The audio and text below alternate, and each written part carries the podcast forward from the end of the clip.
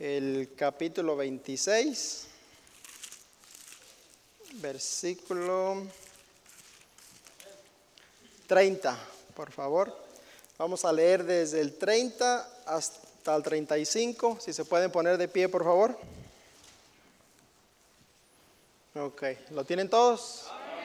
Ok, versículo 30 dice, y cuando vieron cantado el himno, salieron al monte de los olivos. Entonces Jesús les dijo, todos vosotros os escandalizaréis de mí esta noche, porque escrito está, heriré al pastor y las ovejas del rebaño serán dispersas. Pero después que haya resucitado, iré delante de vosotros a Galilea. Respondiendo Pedro le dijo, aunque todos escandalicen de ti, yo nunca me escandalizaré.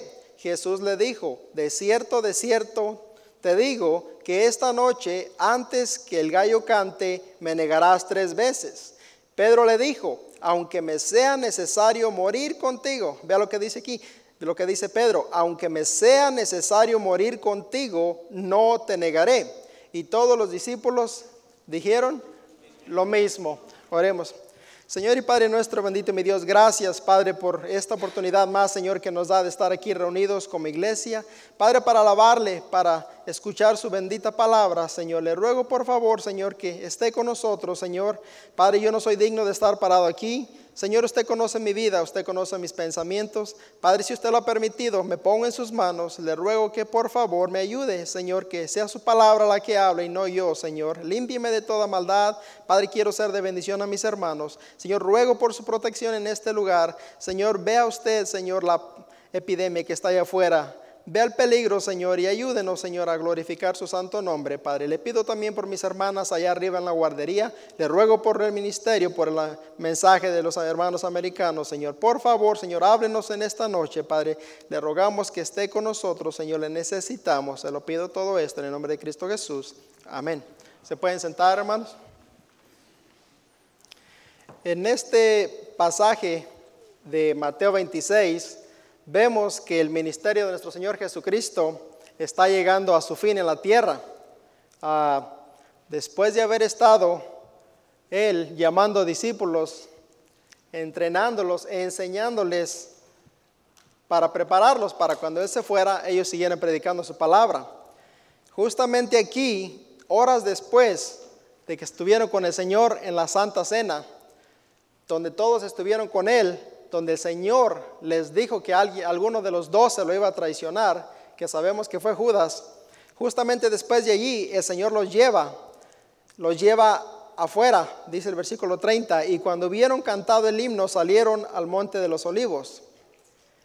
Todos aquí reunidos horas antes de que el Señor fuese entregado a los que le iban a crucificar.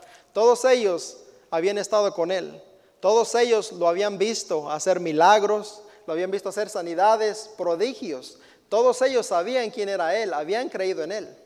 Y llegamos hasta este momento donde el Señor les dice, vea lo que dice el versículo 31, todos vosotros os escandalizaréis de mí esta noche, porque escrito está, heriré al pastor y las ovejas del rebaño serán dispersas. Estos discípulos estaban confiados, ellos creían y decían, juraban que nunca iban a traicionar al Señor. Me gustaría enfocarme en esta noche en, por unos minutos en Pedro, porque vean lo que dice Pedro. Por, ejemplo, vean lo que dice Pedro en el versículo 33. Respondiendo Pedro le dijo, aunque todos se escandalicen de ti, yo nunca me escandalizaré. Vea también lo que le dice en el versículo 35. Pedro le dijo, aunque me sea necesario morir contigo, no te negaré y todos los discípulos dijeron, lo, ¿qué dijeron? Lo mismo. Once discípulos, porque Judas ya, lo había, ya, ya había, se había ido. Todos dijeron lo mismo, aunque nos sea necesario morir, no te negaremos. ¿Y cuántos de nosotros, hermanos, no en algún momento hemos dicho lo mismo? Señor, pase lo que pase, seré fiel. Señor, pase lo que pase, te serviré. Seré fiel a la iglesia, seré fiel a la obra, seré fiel a tu palabra. Lo hemos dicho bastantes veces. Si recuerdan, siempre todos nosotros que hemos sido bautizados, al ser bautizados hacemos una promesa. Prometemos servirle, adorarle y serle fiel.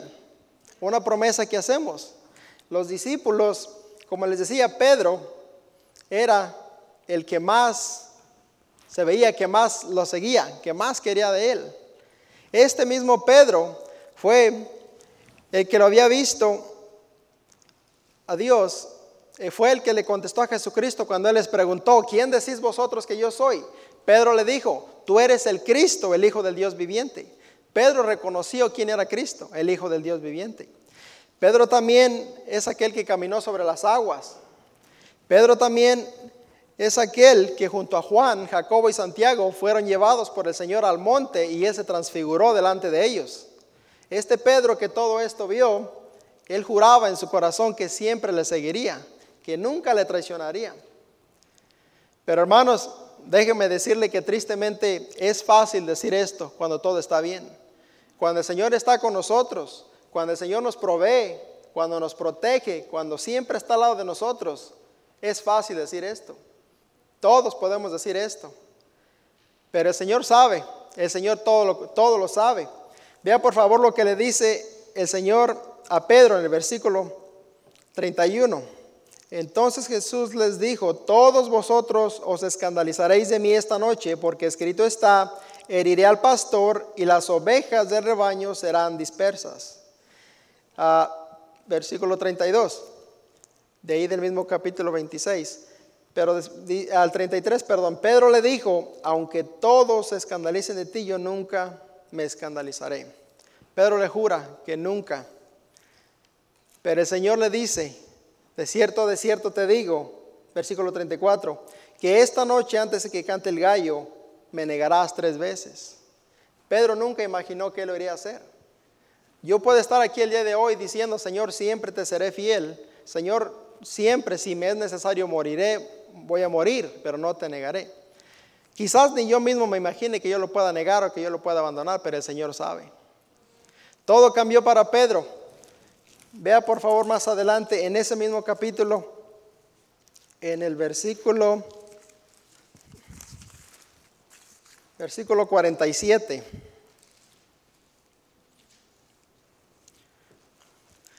Todo, todo cambió cuando llegó la hora de que el Señor fuera arrestado. Versículo 47, ¿lo tienen?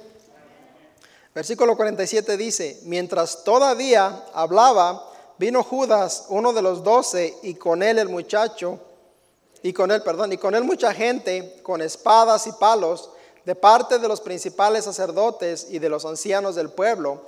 Y el que le entregaba les había dado señal diciendo, al que yo besare, ese ese es, prenderle. Y enseguida se acercó a Jesús y dijo, salve maestro, y le besó. Y Jesús le dijo, amigo, ¿a qué vienes? Entonces se acercaron y echaron mano a Jesús y le prendieron.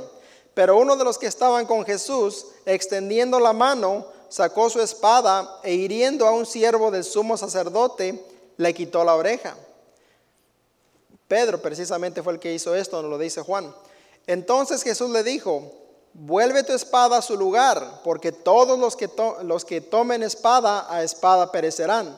¿Acaso piensas que no puedo ahora orar a mi Padre y que Él no me daría más de doce legiones de ángeles? Pero ¿cómo entonces se cumpliría la escritura de que es necesario que así se haga? En aquella hora dijo Jesús a la gente, como contra un ladrón habéis salido con espada y con palos para prenderme. Cada día me sentaba con vosotros enseñando en el templo y no me prendisteis.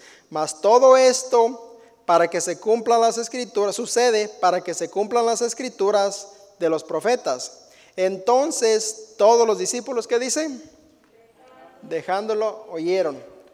Unas horas nada más antes, todos habían prometido que nunca lo dejarían, que nunca lo abandonarían. Pero ¿qué pasó? Las cosas cambiaron. Ahora ya no están bien, ya ven el peligro, ya ven lo que viene, ya cambió la forma de pensar de ellos. Hermanos, estos discípulos que estuvieron con el Señor vieron tantas cosas y aún así dice que todos, todos huyeron. Nadie nos asegura a nosotros que quizás algún día también hagamos lo mismo. El Señor lo sabe, el Señor lo sabe. Solo Dios sabe si algunos de nosotros vamos a hacer lo mismo. Eh, Ahorita allá afuera está una pandemia. Ahorita allá afuera están las cosas difíciles.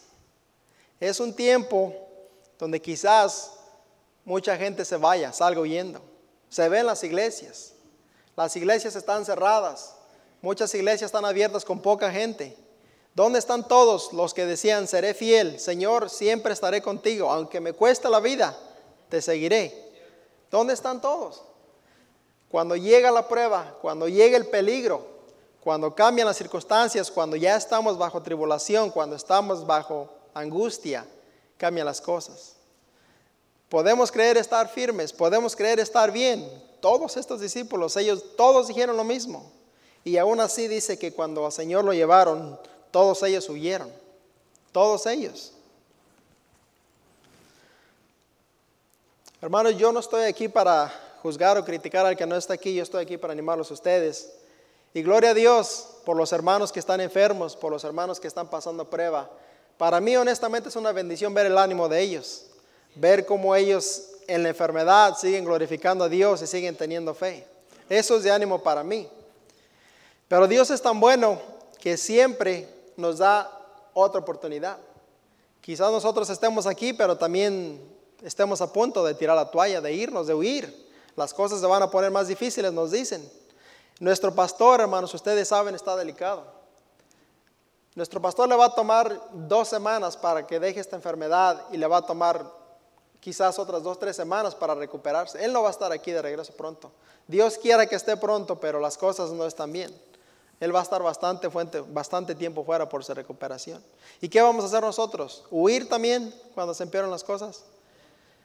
Por eso esta noche quiero hablar un poquito de esto, enfocándome en Pedro. Y titulé el mensaje, Sígueme tú. Porque como les digo, el Señor siempre nos da una oportunidad. Yo creo que siempre tiene un, Él tiene un propósito para cada uno de nosotros. Si nosotros estamos aquí, si Él nos ha permitido estar sanos hasta ahora y estar aquí es por un propósito. Yo no creo que estemos nosotros aquí por coincidencia. Estamos aquí por un propósito. Y el Señor quiere que nosotros nos confirmemos a Él y sigamos adelante. El mismo Pedro habla de esto, si pueden ir conmigo a primera de Pedro 5.10. Este mismo Pedro que acaba de negar a Jesús, después más adelante en sus cartas, primera de Pedro 5.10.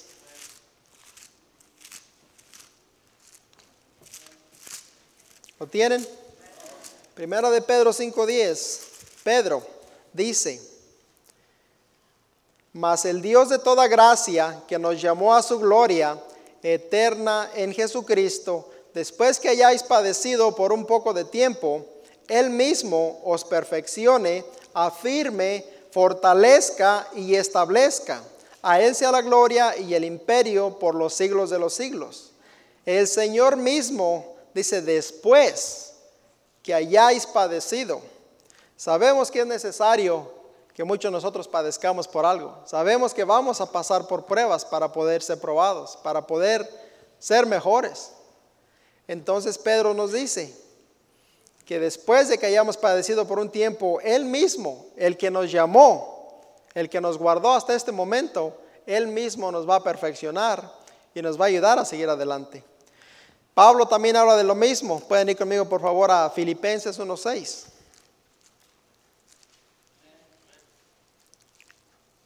Filipenses 1.6. ¿Lo tienen? Filipenses 1.6. Pablo diciéndole a la iglesia de Filipos. Estando, estando persuadido de esto, que el que comenzó en vosotros la buena obra, la perfeccionará hasta el día de Jesucristo. El que comenzó la buena obra en nosotros nos quiere perfeccionar.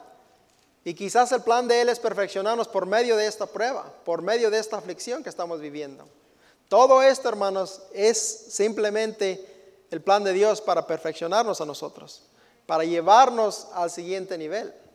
Sí, cierto, quizás muchos van a huir, quizás nosotros vamos a huir y nosotros mismos lo sabemos cuando las cosas empeoren. Pero Él tiene un propósito para cada uno, para cada uno de nosotros. Él tenía un propósito para Pedro. Y este propósito lo vamos a encontrar allá en Juan, si pueden ir conmigo Juan, capítulo 21. ¿Se imagina lo que Juan, lo que Pedro sintió después de haber negado al Señor tres veces? Y aún así el Señor, como Él lo sabe todo, como Él sabía lo que, lo que Pedro iba a hacer, siguió con el propósito que Él tenía para Él. Juan 21 lo tienen, versículo 15. Dice, cuando hubieron comido, Jesús dijo a Simón Pedro, Simón hijo de Jonás, ¿me amas más que estos? Le respondió, sí Señor, tú sabes que te amo. Él le dijo, apacienta mis corderos. Volvió a decirle la segunda vez, Simón hijo de Jonás, ¿me amas? Pedro le respondió, sí Señor, tú sabes que te amo. Le dijo, pastorea mis ovejas. Le dijo la tercera vez, Simón hijo de Jonás, ¿me amas? Pedro se entristeció de que le dijese la tercera vez, ¿me amas? Y le respondió, Señor, tú lo sabes todo, tú sabes que te amo. Jesús le dijo, apacienta mis ovejas. Versículo 18, de cierto, de cierto te digo, cuando eras más joven te ceñías e ibas a donde querías, mas cuando ya seas viejo extenderás tus manos y te ceñirá otro y te llevará a donde no quieras. Esto dijo dando a entender con qué muerte había de glorificar a Dios. Y dicho esto, añadió, añadió sígueme. Volviéndose Pedro, vio que le seguía el discípulo a quien amaba Jesús. El mismo que en la cena se había recostado al lado de él y le había dicho, Señor, ¿quién es el que te ha de entregar? Cuando Pedro le vio, dijo a Jesús, dijo al Señor, ¿y qué de este? Jesús le dijo, si quiero que él quede hasta que yo venga, que a ti, sígueme tú. Este dicho se extendió entonces entre todos los hermanos en que aquel discípulo no moriría, pero Jesús no le dijo que no moriría, sino si quiero que él quede hasta que yo venga, que a ti. Vemos aquí, el Señor le dice a Pedro, le pregunta tres veces, Pedro, hijo de Jonás, ¿me amas? Y Pedro, Pedro decía, sí, Señor, tú sabes que te amo. Pedro bien sabía, y yo estoy seguro que en ese momento él recordaba las tres veces que lo negó. Tres veces le preguntó el Señor, Pedro, hijo de Jonás, ¿me amas? Pedro, hijo de Jonás, ¿me amas más que a estos?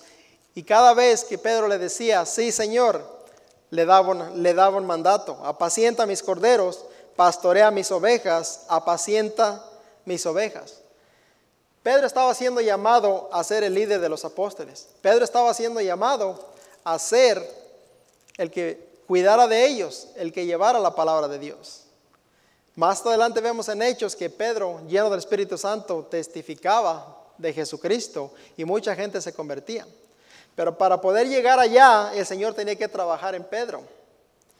Algo que tenía Pedro, como tal vez muchos de nosotros lo tenemos, vea lo que dice el versículo 20. Volviendo Pedro, vio que le seguía el discípulo a quien amaba Jesús, el mismo que en la cena se había recostado al lado de él y le había dicho, Señor, ¿quién es el que te ha de entregar? Cuando Pedro vio, dijo a Jesús, Señor, ¿y qué de este? El Señor Jesucristo le dice a Pedro, sígueme. Después de que le pregunta tres veces, ¿me amas? Y Pedro le dice, tú lo sabes todo, tú sabes que te amo. El Señor le dice, sígueme. Pedro sigue al Señor. Pero dice aquí que el discípulo amado, que sabemos que es Juan, también lo siguió. Entonces, Pedro le pregunta al Señor, ¿y qué de este?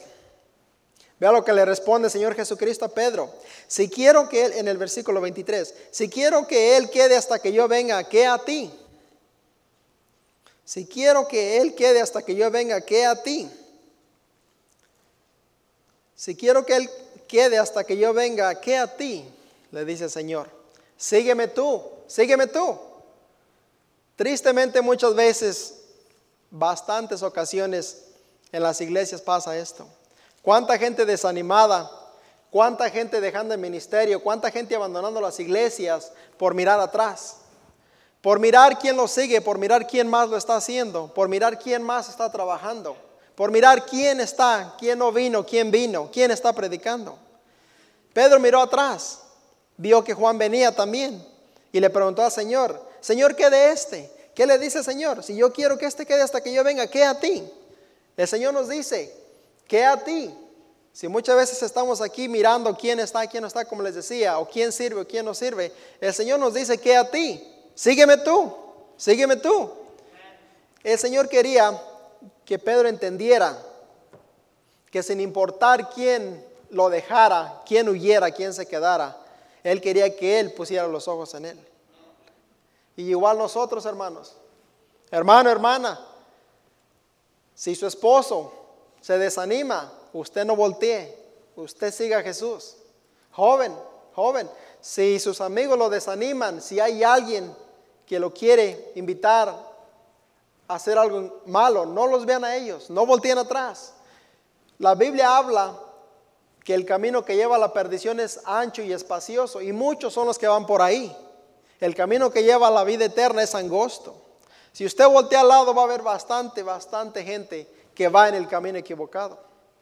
¿Qué es lo que tenemos que hacer nosotros, hermano, hermana? Seguir a Jesús, mirar a Jesús.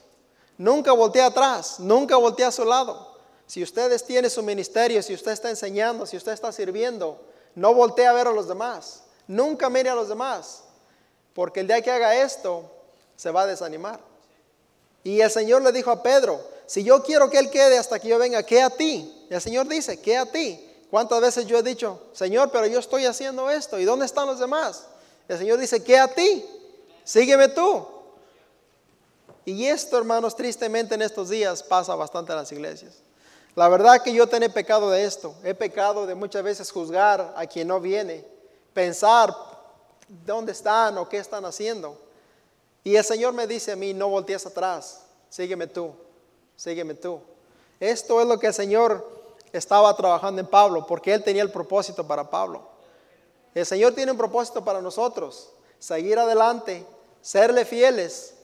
Él, yo sé que tiene grandes cosas para cada uno. Necesitamos permanecer con Él. Permanecer con Él. Vayan conmigo, por favor, a Hebreos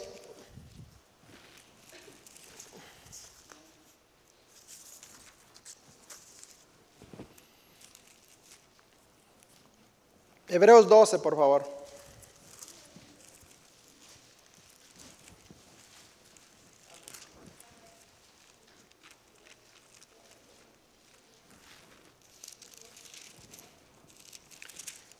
Hebreos 12 dice, por tanto nosotros también, teniendo en derredor nuestra tan grande nube de testigos, despojémonos de todo peso y del pecado que nos asedia y corramos con paciencia la carrera que tenemos por delante, puestos los ojos en Jesús, el autor y consumador de la fe, el cual, por el gozo puesto delante de él, sufrió la cruz, menospreciando al aprobio y se sentó a la diestra del trono de Dios. Versículo 3. Considerad aquel que sufrió tal contradicción de pecadores contra sí mismo para que vuestro ánimo no se canse hasta desmayar. Si tenemos nuestros ojos puestos en Jesús, nuestro ánimo no va a desmayar. Si tenemos nuestros ojos puestos en Jesús, siempre vamos a considerar lo que Él sufrió, lo que Él pagó por nosotros. Piense siempre en la cruz. Cuando tenga desánimo, cuando quiera tirar la toalla, piensa lo que Él sufrió. Piensa lo que Él hizo por nosotros. Porque Él quiere que con paciencia, como dice el versículo 3, que con paciencia sigamos en la carrera sin desmayar. Pero ¿qué es lo que tenemos que hacer nosotros? Poner nuestros ojos en Jesús, no voltear atrás. Sígueme tú, dice el Señor, sígueme tú. Hermanos, es mucho lo que tenemos que, yo tengo mucho lo que yo tengo que trabajar en mí. El Señor me ha hablado grandemente a mí en estos pasajes de siempre seguirle a Él. Si somos dos los que tengamos un servicio, la palabra de Dios dice que donde están dos o tres congregados en su nombre, Él está allí. Si somos dos, Él está aquí y Él dice, sígueme tú.